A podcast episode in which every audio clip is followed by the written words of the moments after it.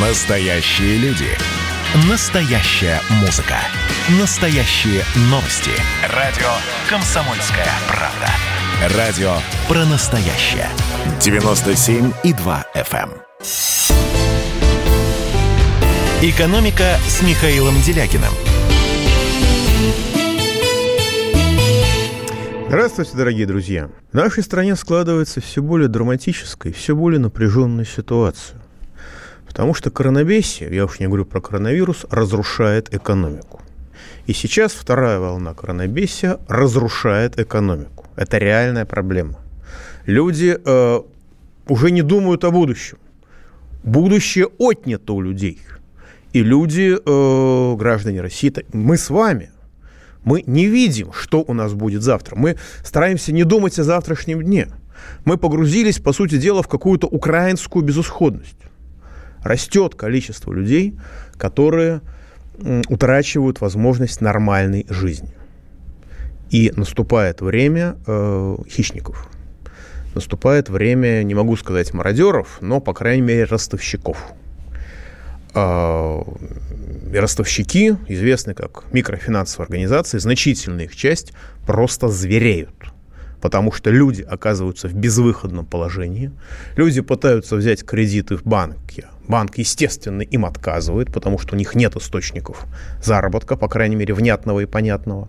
И люди, пытаясь как-то зацепиться за нормальный для них, приемлемый для них уровень жизни, попадают в ловушки, заботливо расставленные микрофинансовые организации все эти рекламы денег даром и так далее, ну, знаете, с моей точки зрения, в государстве, которое существует для граждан, а не для, разг... для ограбления и унижения граждан, по факту рекламы деньги даром можно сажать всех, кто к, не, к этой рекламе причастен, начиная с расклейщика, но, естественно, в первую очередь организаторов.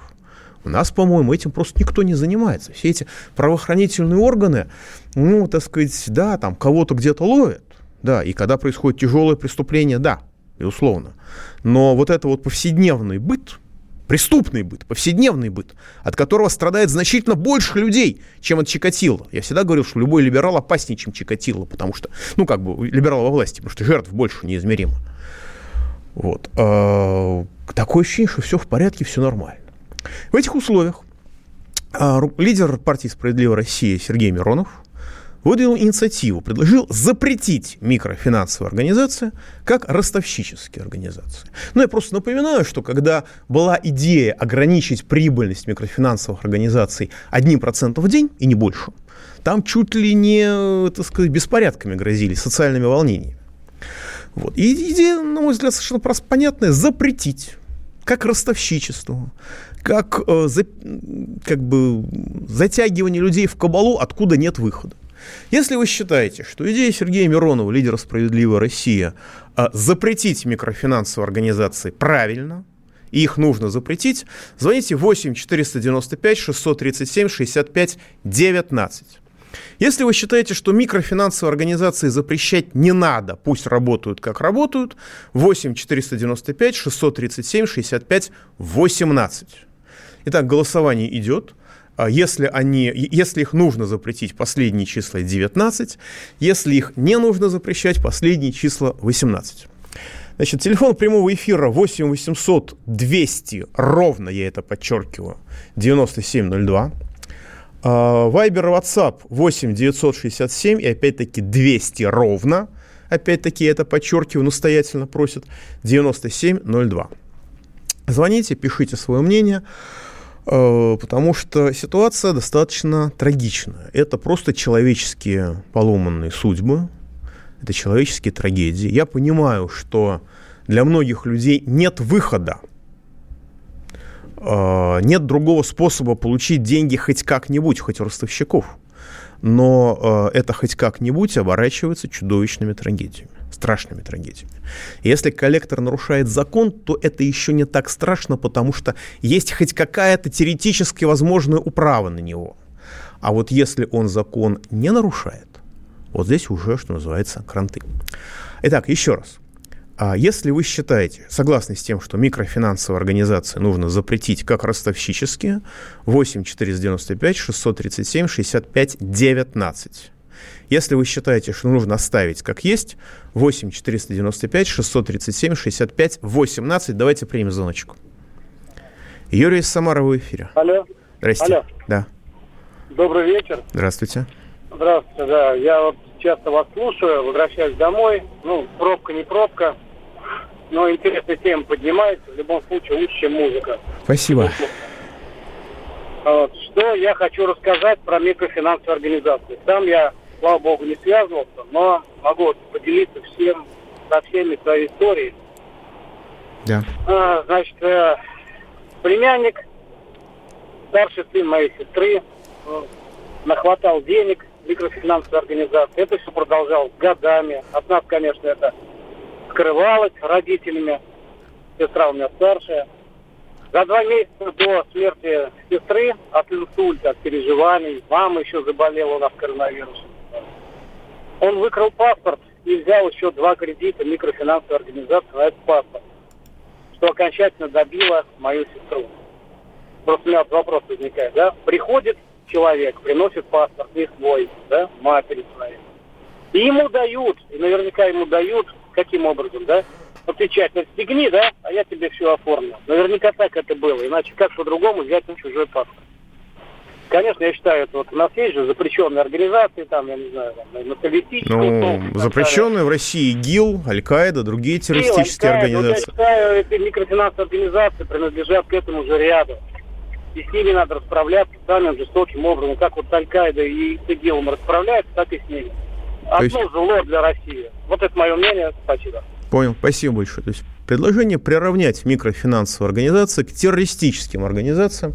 Хотя я думаю, если посмотреть, сколько людей убили в России террористы, и сколько людей убили в России, естественно, не напрямую, но с не меньшей эффективностью, микрофинансовые организации, я думаю, высказываю предположение, что баланс будет не в пользу террористов. Они менее эффективны с точки зрения уничтожения людей. Вы мне тут пишете, Какая разница, все ваши голосования, это все не имеет никакого значения, а власть нас не слушает. Я согласен с тем, что власть нас не слушает, власть э, не слышит, и власть ведет себя не очень хорошо, но, знаете, иногда она все-таки слушает. Я бы сказал, с удивительной чуткостью. Вот, смотрите, сегодня должна была начаться одна из, траги... одна из трагических историй, э, одна из трагических страниц в истории народа России, которая для народа России была бы такой же катастрофой, какой для еврейского народа был Холокост. Сегодня в Госдуме должны были э, начать рассмотрение э, законов Клишеса и Крашенинникова, закон о, по сути дела, о возможности изъятия денег, изъятия детей из семей в 24 часа. Вот просто представьте себе, вы живете своей жизнью, все в порядке. Где-то кому-то что-то вас не понравилось. Собирается суд. Вас могут даже не пригласить. Ну, пригласили, написали по электронной почте, позвонили, а у вас, так сказать, телефон был занят, вы другим были заняты в этот момент. В 24 часа собирается суд. И через 24 часа после его решения изымается ваш ребенок из вашей семьи. Ну, например, потому что у него синяк и учитель в школе, или какой-нибудь доносчик, или агент каких-нибудь педофилов, которые, так сказать, деть- детей под заказ собирают, решил изъять вашего ребенка из вашей семьи. Идите и доказывайте. И, в принципе, можно в 24 часа э, такой процедурой, что вы не можете даже ни- никак защититься, защитить себя. Дальше э, предполагалось рассматривать закон о э, так называемом э, борьбе с семейным насилием. Идея это хорошая. Только семейное насилие полностью укладывается в рамках действующего уголовного кодекса. Если действующий уголовный кодекс не действует, господа, извольте навести порядок в своих правоохранительных органах, чтобы действовали ваши законы. Вместо этого принимается закон, что судебным насилием, э, семейным насилием может считаться все, что угодно, вплоть до доведения меня до плохого настроения. Вот посмотрела на меня жена косо, это семейное насилие. Я на жену косо посмотрел, это семейное насилие. Приходит комиссия, семья неблагополучная, все, до свидания. И семья уничтожена. Вот это хотела сделать с нами Единая Россия. До сих пор, по-моему, хочет. Негодование в стране поднялось такое. а, протесты, общественные организации сложились, а, российское сопротивление, родительское сопротивление всероссийское, много организаций. И Единая Россия, которая сначала хотела рассматривать в авральном порядке, должны были рассматривать на следующей неделе, хотели начать с, с сегодняшнего дня рассмотрения, быстренько пропустить и начать изымать детей из семей. Они испугались. И закон отозван. Это результат сопротивления общества. Это результат э, вашей, коллеги, вашей, уважаемые радиослушатели, гражданской позиции. Я понимаю, что 90% из вас про это даже не слышали. Но те, кто слышал, те, кто выражал протест, кто ходил на митинги, кто ходил на встречи с какими-то активистами, кто просто писал петиции в социальных сетях, они продавили это государство. Они победили, пусть временно. Да, потому что Педофилы хотят детей. В Татарстане уже в сельской местности а, в принудительном порядке всех детей регистрируют в какой-то непонятной социальной сети, где должны сдать все профили, все социальные сети и так далее. То есть полное досье на своих детей родители должны предоставить неизвестно кому. Сельск... Ну, просто Татарстан самая цифрованная часть России, и дальше пойдет по всей стране. QR... QR-коды там были значительно жестче, чем в, э, чем в Москве. Но, тем не менее, в данном эпизоде сопротивление, оно добилось победы, пусть даже временной. Поэтому необходимо защищать свои права. Против этого государства никто, кроме вас, вас не защитит. Вы будете уничтожены, если вы не будете защищать себя. Разумеется, в рамках закона. Пауза будет короткой. Не переключайтесь. Как дела, Россия? Ватсап-страна! Это то, что обсуждается и то, что волнует. Это ваши сообщения в прямом эфире, в том числе и голосовые. Каждый будний день с 11 до 15 часов с Михаилом Антоновым. Эфир открыт для всех. Включайтесь. Радио «Комсомольская правда». Радио про настоящее. «Экономика» с Михаилом Делякиным – Итак, дорогие друзья, продолжаем. Насчет того, что жулики должны сидеть, я с вами полностью согласен, уважаемый 8110. Проблема, все разногласие в том, где они должны сидеть. Одни считают, что они должны сидеть в тюрьме, другие считают, что они должны сидеть во власти. И, в общем-то, мнения расходятся, если верить тому, что мы видим э, на экранах телевизоров э, и что мы читаем в газетах и в социальных сетях. Давайте примем звоночек. Татьяна из Москвы в эфире. Алло. Здравствуйте. Михаил Геннадьевич, здравствуйте. Э, во-первых, я хочу вас поблагодарить, что вы всегда в своих эфирах ставите острые и такие четкие вопросы. Э, мы сами никогда не брали в этих э, организациях кредиты, но я знаю людей, которые действительно пострадали. Теперь вопрос. Скажите, пожалуйста, Михаил Геннадьевич, вот э, офшор вот это понятие офшорные организации, офшорные предприниматели и так далее, и так далее. Если точно, что это такое, вкратце, как, что из, и как они создавались, и кто за них ответственен? А, понятно. Офшор – это страна или часть страны, в которой не платятся налоги, или почти не платятся, в которой гомерические, колоссальные налоговые льготы. Поэтому в них регистрируется много фирм со стороны. 90%, почти 90% крупного частного бизнеса России зарегистрировано в офшорах, чтобы не платить налоги России. А, соответственно, фирма, которая зарегистрирована в офшоре, но работает в России, она перед Россией никакой ответственности не несет. То есть поймают ее директорах, хорошо. Не поймают, все в порядке. При этом а, государство стимулирует вывоз капиталов из России. Потому что, как я понимаю, смысл этого механизма, который был создан в 90-м году, заключается в том, чтобы а, обеспечить разграбление советского наследства. В 90-е годы разграбили материальное наследство, сейчас грабят нематериальное социальное. У нас очень много компаний, зарегистрированных в офшорах, связанных с жизнеобеспечением. Например, есть такая организация «Росводоканал», да, которая обеспечивает водопроводом, канализацией, э, горячей водой, холодной водой очень много крупных городов России вот насколько я понимаю, она офшорная. И если что, в гробу она видала то, что будет происходить в этих городах. Для нее главное деньги вытащить. И это поощряется действующим государством. Возвращаясь... Да, давайте еще примем звоночек. Анастасия из Красноармейского эфира. Добрый вечер. Здрасте. А, я хотела бы, во-первых, прокомментировать а, ваше вот, э, сообщение о вот, возмущениях по поводу закона э, вот этого вот мерзкого об детей, что вы сказали, что должен был на этой неделе приниматься, а перенесли на 20 Э, ну, перенесли. Вот мне пришло просто письмо по этому поводу, что 25-го его собираются все-таки обсуждать. И призыв, что как можно больше направить обращений. А вчера от активистов слышала, что все-таки 18-го. То есть, Значит, понятно. Ну, Это вы мне говорите непонятно. новости пятничные. Действительно, сначала хотели 25-го это обсуждать, потом хотели протащить втихую и обсудить, и быстренько обсудить сегодня. Но сегодня это дело сняли вообще.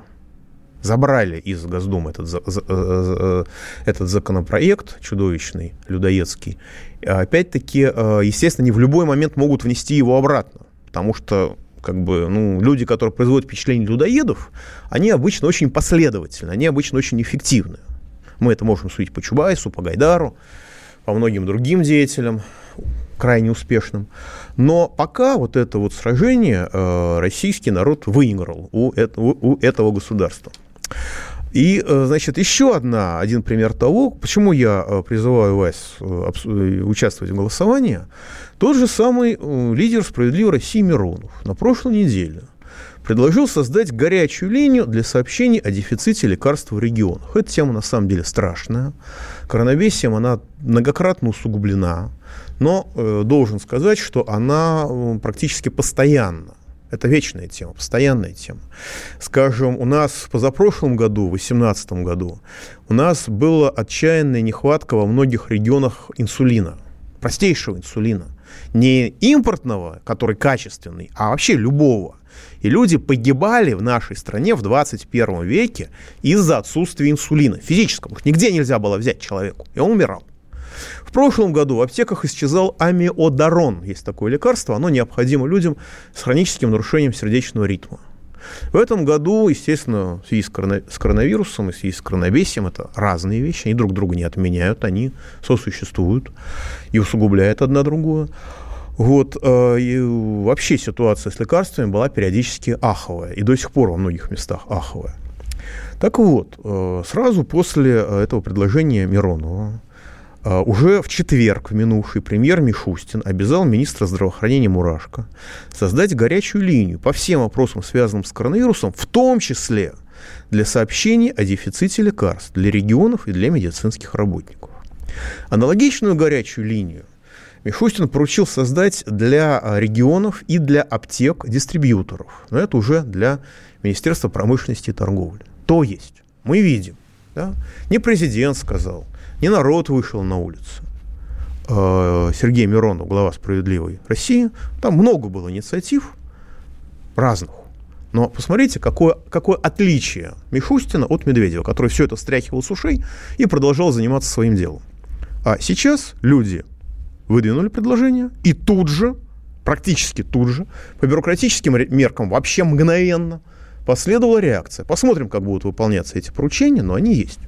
И сам факт этих поручений означает, что ни в Минздраве, ни в, ни, ни в Минпромторге в принципе нет обратной связи. То есть Минздрав без поручения министра, ему не интересно, что там происходит с лекарствами в стране. Есть чем людям лечиться, нет чему лечиться. Точно так же Минпромторгу без прямого поручения Мишустина неинтересно – что там происходит. Есть, э, производят лекарства, не производят, доставляют их в аптеки, не доставляют, хотя вроде бы это э, их сфера деятельности. Мишустину приходится заставлять двух министров, ну, понятно, репутация, репутация этих министров исключительно известна, крайне жестоко, и ломать сложившуюся систему, что, в общем, вызывает некоторые надежды. И сегодня тоже пришла новость, я уж не буду а, проходить мимо, а, тот же самый Мишустин сообщил о планируемом сокращении штатов. На самом деле говорится о реформе госаппарата, поэтому у меня ощущение, что это некоторая маскировочка. Потому что для сокращения штатов реформа госаппарата не нужна. И более того, у нас на начало этого года уже планировалось там, на, на, на апрель реформа, сокращение штатов, когда федеральные, штаты федеральных органов исполнительной власти должны были сократиться на 10%, региональных на 5%. Это такая обычная процедура. Но из-за коронавируса, из-за коронавируса, естественно, было не до этого. Потому что госслужащие которых сокращают, это люди, ну, не сильно высокооплачиваемые, как правило. У них тоже они попали в эту же истерику, в этот же ужас, и еще их сокращать, лишать работы, ну, совсем как-то нехорошо. Сейчас предполагается, вероятно, что коронавирус закончится в начале следующего года, и с 1 января начнется реформа госаппарата. Она приведет к сокращению федера... э, штата федеральных органов исполнительной власти на 5%, региональных на 10%. Это правильная пропорция, потому что самые раздутые штаты, непонятно чем занимающиеся, у нас именно в региональных органах в региональных структурах органов исполнительной власти, там, министерств и ведомств.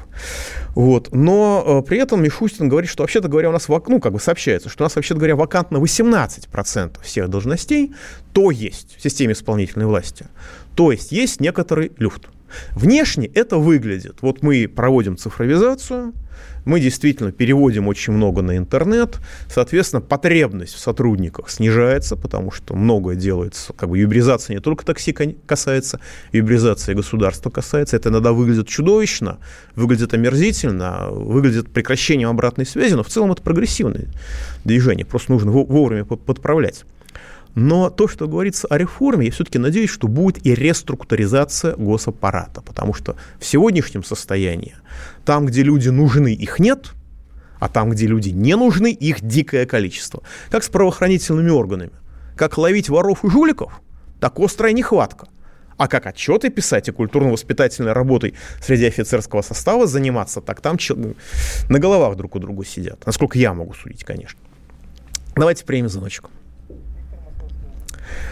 Виктор из Московской области, вы в эфире. Михаил Иванович, добрый вечер, спасибо вам за передачу. Спасибо Я вам. Я очень внимательно слушаю. И скажите, пожалуйста, вот, э, ну, уже упоминался этот вопрос.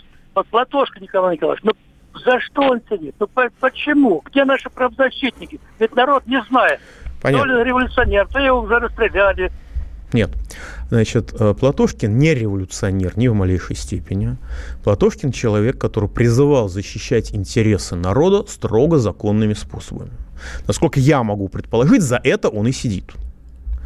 Он сидит под домашним арестом, его довели до реанимации, слава богу, его спасли и оттуда вывели, но правозащитники у нас спасают только либералов. То есть официальные правозащитники, как я понимаю, не спасают не друзей России, а те, кто, наоборот, пытаются Россию уничтожить. Про Платошкина люди, мои знакомые, которые слушают «Эхо Москвы», «Дождь», читают всякие, всякие «Медузы», они вообще не подозревают о его существовании. Потому что либеральные медиа работают против России. В целом, с моей точки зрения. И люди, которые пытаются защищать Россию, защищать народ России, либо подвергаются клевете, либо о них никто ничего не знает. Значит, дорогие друзья, я напоминаю, что мы продолжаем опрос. Если вы согласны с Сергеем Мироновым, руководителем «Справедливой России», в том, что микрофинансовые должны, организации должны быть уничтожены как ростовщические, 8 495 637 65 19. Если вы считаете, пусть идет как идет, 8 495 637 65 18. Голосование продолжается, пауза будет короткой. Когда армия. Состояние души. Военное ревю на радио «Комсомольская правда». По вторникам и четвергам полковник Виктор Баранец метко стреляет словом. Ну а теперь, если Эрдоган только заикнется, мы ему приставим большую розовую дулю к носу. Ну правильно же. А полковник Михаил Тимошенко подает снаряды. Вся правда о настоящем и будущем наших вооруженных сил. Ну и немного армейских байк. Медведя можно научить стрелять из автомата. В прямом эфире. Слушайте и звоните. Военное ревю. По вторникам и четвергам в 16.00. По московскому времени. Никто не уйдет без ответа. «Экономика» с Михаилом Делякиным. Итак, дорогие друзья, продолжаем. У нас был технический сбой, поэтому я так долго не объявлял голосование. Героические техники его своевременно устранили, поэтому я напоминаю, что мы отвечаем на вопрос. Поддерживаете ли вы предложение лидера «Справедливой России» Сергея Миронова о запрете микрофинансовых организаций как ростовщических, разрушительных для общества? Если вы считаете, что микрофинансовые организации должны быть запрещены, если вы поддерживаете инициативу Сергея Миронова. 8 495 637 65 19. Последние числа 19. Если вы ее не поддерживаете и считаете, что пусть будет как будет, звоните 8 495 637 65 18. Телефон прямого эфира 8 800 200, подчеркиваю, это ровно 9702. И пишите Viber, WhatsApp 8 967 и удивительно, но тоже, то тоже 200 ровно 9702. Давайте примем звоночек. Антон из Хабаровского в эфире. Здравствуйте, Михаил Геннадьевич. Вопрос у меня такой. Вот современная Россия относится к странам, которые свой бюджет э, в основном формируют за счет продажи сырья. И вот вопрос. Есть ли среди подобных стран хотя бы одна, которая построила бы у себя демократию по европейскому типу? Или это в принципе невозможно, или не нужно ресурсодобывающим странам? Ну, про Норвегию слышали? Пожалуйста, вот вам страна, причем построившую себя не просто демократию по европейским нормам, а, пардон, социализм, о котором мы с вами уже забыли, в общем-то. Добывающая страна. В стране две серьезных отрасли. Добыча газа и э, выращивание рыбы – выращивание рыбы датируется с добычи газа, поэтому Норвегия, собственно, не вступила до сих пор в Евросоюз, чтобы, так сказать, не ограничивать свои, развитие своей экономики. Вот вам, пожалуйста, классический пример. Ну, правда, не нефть добывает, а газ добывает, но нефть тоже там где-то немножко есть. Вот, так что вот, пожалуйста. Нет, собственно, и нефть тоже. Слушайте, я уже это самое. Нефть, и нефть добывает, и газ добывает. Все. Экинор, огромный бывший Статоил – пожалуйста, здесь не, не, э, нет никакого проклятия, да? А, нет никакой фатальности. Советский Союз тоже, в общем-то, зависел от экспорта сырья долгое время, но при этом в Советском Союзе была крайне высокоразвитая промышленность и разнообразная экономика. И э, можно обсуждать, европейская демократия, не европейская, но, пардон, более демократичная была страна, чем у нас сейчас, все-таки, несмотря на однопартийную систему если брать демократию как возможность людей а, выразить свою волю, защитить свои интересы. Давайте еще примем звоночку. Дмитрий из Белгорода, вы в эфире. Добрый день. У меня вопрос про не микрофинансовые, а про макрофинансовые организации. Так, это кто Скажите, же? пожалуйста, угу. а как может быть, вот что в банке в течение одного рабочего дня меняется сумма в три, э, три раза? То есть Сумма чего? Совершил, э, ну, у меня образовалась задолженность, потому что заблокировали карту. Так. Я звоню на горячую линию, мне озвучивают одну сумму. Я ее пытаюсь проплатить, не получается, сумма не проходит. Пытаюсь уточнить, мне называют другую сумму. Я думаю, ну, Бог любит троицу. Звоню третий раз, она меняется в третий раз. Ну, а какой банк, если не секрет? Это банк БТВ. БТВ? Э, ВТБ. А, ВТБ. Нет, ну ВТБ славится э, эффективным менеджером, менеджментом и славится клиентоориентированностью. Вот. И в данном случае речь идет, скорее всего, о том, что как и просто совершенно одичалые люди сидят на этой горячей линии, которые не умеют читать даже цифры. Я думаю, что в этом причина. В принципе, возможна ситуация, когда, увы, э, у вас в течение дня происходит как бы начисление каких-то пений или штрафов, и вот, грубо говоря, в 10 часов у вас одна сумма, а в 10.30 у вас другая. Обычно, конечно, происходит до начала рабочего дня, там ночью, но теоретически можно себе такое вообразить, но это не происходит как бы постоянно. Поэтому я думаю, что это проблемы сумасшедших, которые там работают в качестве операторов этой горячей линии, которые не умеют э, тыкать пальцем по клавишам. Учитывая реформу ЕГЭ, это вполне вероятно. Учитывая приглашение дикого количества мигрантов в страну для того, чтобы они вытесняли, как я понимаю, граждан России, тоже вполне вероятно. Вот. Хотя, конечно, я не просто так спросил, какой банк, потому что мы все находимся в определенной опасности, мы беззащитны перед этой сферой, поэтому мы должны хотя бы сообщать друг другу, предупреждать друг друга о том, какой банк особо экзотичен. Давайте еще примем звоночек. Владимир из Белгорода, вы в эфире. Здравствуйте. Здрасте. Скажите, пожалуйста, у нас, как говорится, экономика очень развитая, но почему мы свое сырье, к примеру, электроэнергию, газ продаем дешевле, чем это, а со своих три шкуры рвем. А, потому что ваши, потому что наши потребители за рубежом защищаются своими правительствами. Правительство э, всех стран, даже таких, как Украина, даже таких, как Грузия, э, даже таких, как, извините, Гаити, пытаются, не всех получается, они пытаются защищать своих производителей. А как бы российское правительство не защищает своих потребителей, не защищает нас с вами. Поэтому, когда, условно говоря, какая-то компания пытается продать товар за границу, она сталкивается с тем, что ей не позволяют брать лишнее, в том числе и государственным давлением. Иногда это выглядит как жульничество.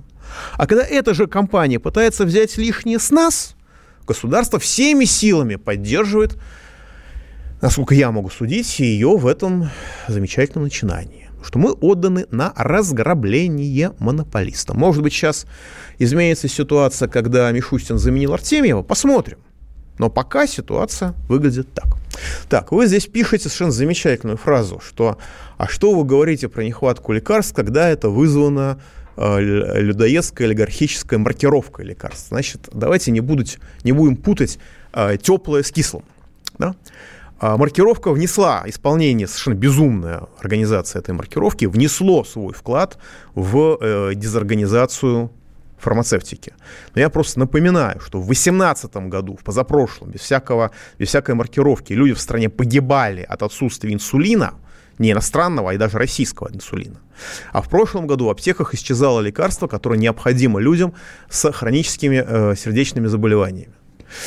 Э, безусловно, а у нас э, как бы много проблем, и, безусловно, как бы маркировка вводилась совершенно безумно.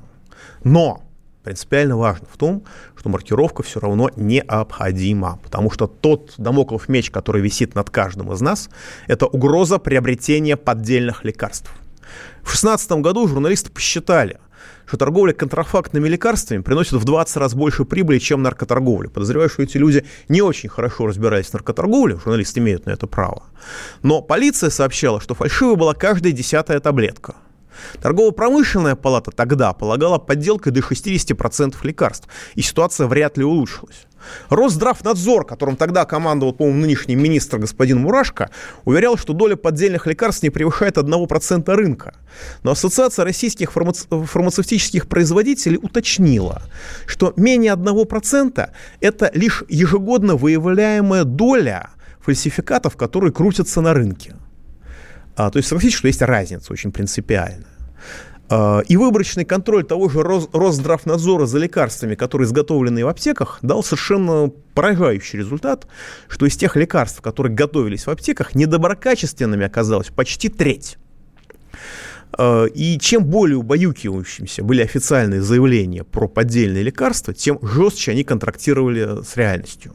Выявлялись жулики, которые воровали э, препараты для онкобольных. Кстати говоря, им не удавалось их фальсифицировать полностью именно из-за системы маркировки, которая первой применялась именно в этой сфере, лекарства против рака. Но они перебивали даты на этих лекарствах. И именно благодаря системе маркировки, как я понимаю, их удалось, в общем-то, э, поймать. А, и коронавирус, безусловно, усугубил накопленные проблемы, а коронабесие превратило эти проблемы в катастрофу. Потому что возникли неконтролируемые скачки спроса на лекарства, конечно, не в 15 раз, как заявляет э, господин Мурашко, его уже поправили экономисты, что не в 15 раз, а на 15 процентов очень похожи, циферки те же, слова просто разные. Ну, как бы не все умеют понимать слова в нашем государстве, судя по всему. А, и разрушение привычных логистических цепочек из-за, так сказать, э, локаут, локдаунов, проблемы с, перев... с производством и перебои с лекарствами, начиная с простейшего процетамола, начались сразу, как только началось коронабесие, в марте месяце. В июле, когда в России была введена обязательная маркировка лекарств, Фармацевтика, которая захлебывалась в своих проблемах, получила идеальная мишень. Но маркировка, обеляя рынок, выбивая с него серые схемы и контрафакт, подорвала жизненные интересы многих очень серьезных субъектов этого самого рынка. Эффективность маркировки доказана рядом других рынков. Я понимаю, что маркировка аквариумных рыбок, о которой говорил Дворкович, это безумие. Это за рамками добра и зла. Но, скажем, сейчас в системе маркировки 20 миллиардов кодов, 300 тысяч фирм ими используются. Когда э, маркировку на рынке меховых изделий, а реальная емкость рынка оказалась в 10 раз больше, чем предполагали эксперты. Думали, что будет 6 миллиардов, оказалось 60 миллиардов. Рынок обуви годовой оценивался в 400 миллионов пар. Но с начала этого года, который еще не закончился, и в котором произошли резкие падения оборотов и резкие падения объема продаж, маркировочные коды выданы уже э, миллиарду 300 миллионов пар, то есть в три с лишним раза больше. То есть это вывод рынка, рынка из тени на свет. И субъекты рынка как правило, не возражают, потому что они тоже хотели бы работать в белую, просто не умеют. На рынке табачных изделий 10 неизвестных государству производителей выявлено 3 числа. Пауза будет короткой, не переключайтесь. Это называется партисипаторное проектирование. Если сами жители двора будут участвовать в установке этой конкретной лавочки, то по социологическим данным меньше вероятность того, что они нарисуют на ней там слово Аплодирую вам, Эдвард. Ну мы же с вами трезвомыслящие люди. Эдвард меня убедил, что это нормально. Отдельная тема с Олегом Кашиным и Эдвардом Чесноковым. На радио «Комсомольская правда». По будням в 9 вечера по Москве. Тоже мочить в сортире, но других и не так. «Экономика» с Михаилом Делякиным. Итак, дорогие друзья, а, подводим итоги голосования. За э, очень короткое время, на самом деле, за половину передачи, проголосовал 200, голосовал 242 человека, их число продолжает расти. Это свидетельствует, что тема микрофинансовых организаций очень болезненна для нас с вами. 243, 244. 226 человек поддержало инициативу лидера «Справедливой России» Сергея Миронова о запрете микрофинансовых организаций. А, извините, уже 227 человек поддержало инициативу запрета микрофинансовых организаций как ростовщических. 228. Только 18 человек выступило против этой инициативы за сохранение всего, как есть сейчас. Это очень наглядно характеризует абсолютное единство, которое возникло в нашем обществе, которое сложилось в нашем обществе. Наше общество объединено общими взглядами на жизнь. 90%, там, 85%. Самая низкая доля людей, которые поддерживают так сказать, какие-то идеи, которые я выношу на голосование, это 80%, понимаете? Есть как, вещи, когда я, так сказать, спорные вещи выношу, но в целом 82% это минимум. Минимум. А, то есть у нас наше Наш народ представляет собой союз большинства. И это большинство объединено против, против той политики, которая проводится государством, якобы от его имени. Мы поговорим о том, что это значит в следующей передаче. Я некоторые раз предложения, надеюсь, внесу, подготовлю их за эту неделю. А пока вы тут уже накидали э, кучу всяких сообщений замечательных. Возвращаясь к маркировке лекарств. Так вот, пилотный проект по маркировке лекарств в части онкологических, дорогих лекарств – подделка которых наиболее страшна с точки зрения разрушения здоровья, и с точки зрения, ну, по сути дела, убийства людей, и с точки зрения прибыли наиболее сладка, так вот, пилотный проект начался 4 года назад. С того времени все было понятно. И это время могло быть использовано фармацевтическими компаниями для подготовки к новой реальности. Но они, судя по всему, думали, что все само собой рассосется. А государство, прежде всего, на мой взгляд, в лице Минпромторга, не предприняло для этого необходимых мер. Потому что государство должно было сказать, уважаемые товарищи фармацевты, вы работаете на самом рентабельном рынке в нашей стране в результате либеральных реформ. Потому что за лекарства люди будут платить любые деньги. Вы работаете на самом рентабельном рынке. Мы будем приводить вас в порядок. Мы будем запрещать э, вам торговать фальшивками. Пожалуйста, у вас есть куча времени, приспособьтесь к этому. Государство этого не сделало. Результатом стала авральная нагрузка и на компании, и на систему маркировки. При том, что доля маркированных лекарств выросла до 10-15% по разным позициям. Апофеозом стала катастрофа 30 сентября, потому что там на фоне роста числа тестов на коронавирус и, соответственно, роста числа поставленных диагнозов началась в некоторых местах ажиотажная паническая скупка лекарств. Надо сказать, что правительство Мишустина отреагировало в этом вопросе правильно, переведя систему маркировки в уведомительный режим и резко упростив все связанные с ней процессы. ликвидировав зависимость между маркировкой и скоростью поставок, не говоря о наличии маркированных лекарств. Оператор системы сделал маркировку лекарств бесплатной до февраля 2021 года, потому что это и его вина тоже никто не спорит. То есть три месяца он будет оплачивать сам. Это, эти шаги дали время для нормализации ситуации и для нормальной подготовки к системе маркировки лекарств. Потому что это главное, это на самом деле это способ спасения нас от поддельных лекарств. Это особенно актуально именно сейчас, потому что порожденная коронавирусом, особенно коронабесием, тревога, которая периодически срывается в истерику, неизбежно порождает волны ажиотажа, которые для мошенников благоприятны просто исключительно. Давайте примем звоночку. Алла из Подмосковья, вы в эфире. Здравствуйте, Михаил Геннадьевич. Здравствуйте. Скажите, пожалуйста, а что последует за голосованием по микрофинансовым организациям? Партия планирует сбор подписей для проекта документа? Знаете, я рядовой член партии, но я думаю, что здесь вполне можно и подписи собирать, и я думаю, что можно просто внести соответствующий законопроект в Госдуму, а для поддержки этого законопроекта, так сказать, морального, можно и сбор подписей собрать, потому что вот даже наше голосование поскольку показывает, насколько горячая эта тема. Учитывая, что у нас там был технический сбой, в реальности проголосовало, я думаю, более 500 человек. Это абсолютный рекорд по голосованиям. По всем темам, которые я вел. Я это буду предлагать и думаю, что ну, где-нибудь на Change.org вполне можно провести начать заполнять петицию. А если кто-то смог зарегистрироваться на нашей официальной roi.ru, потому что я-то не смог там зарегистрироваться, хотя доктор наук, там какая-то безумно усложненная система, то можно и там это сделать. Дело доброе. Но на примере людоедского, с моей точки зрения, закона, законопроекта Клишеса Крашенинникова, который удалось не отменить, не победить, но хотя бы приостановить, это показывает, что народ страны может защищать себя, и может защи- мы можем защищать своих детей.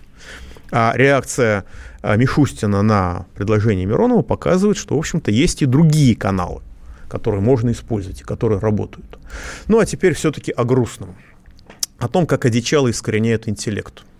Есть такой Московский государственный университет имени Ломоносова. Так вот, а, бюджет на обучение студентов в МГУ в следующем году сокращен на полмиллиарда рублей – при том, что именно там увеличились расходы на кап-вложения, на защиту здоровья и так далее, это хорошо. Но на обучение студентов бюджет, бюджет сокращен на полмиллиарда. И это при нищенских окладах сотрудников. Вот оклады. А, инженер-конструктор 12 600 рублей. Младший научный сотрудник без степени 14 420 рублей. А, люди пишут, что вот э, старший научный сотрудник, кандидат наук, получает в месяц 28 тысяч рублей. Это вызывает завистливый комментарий о том, что он математик и поэтому зарабатывает больше остальных.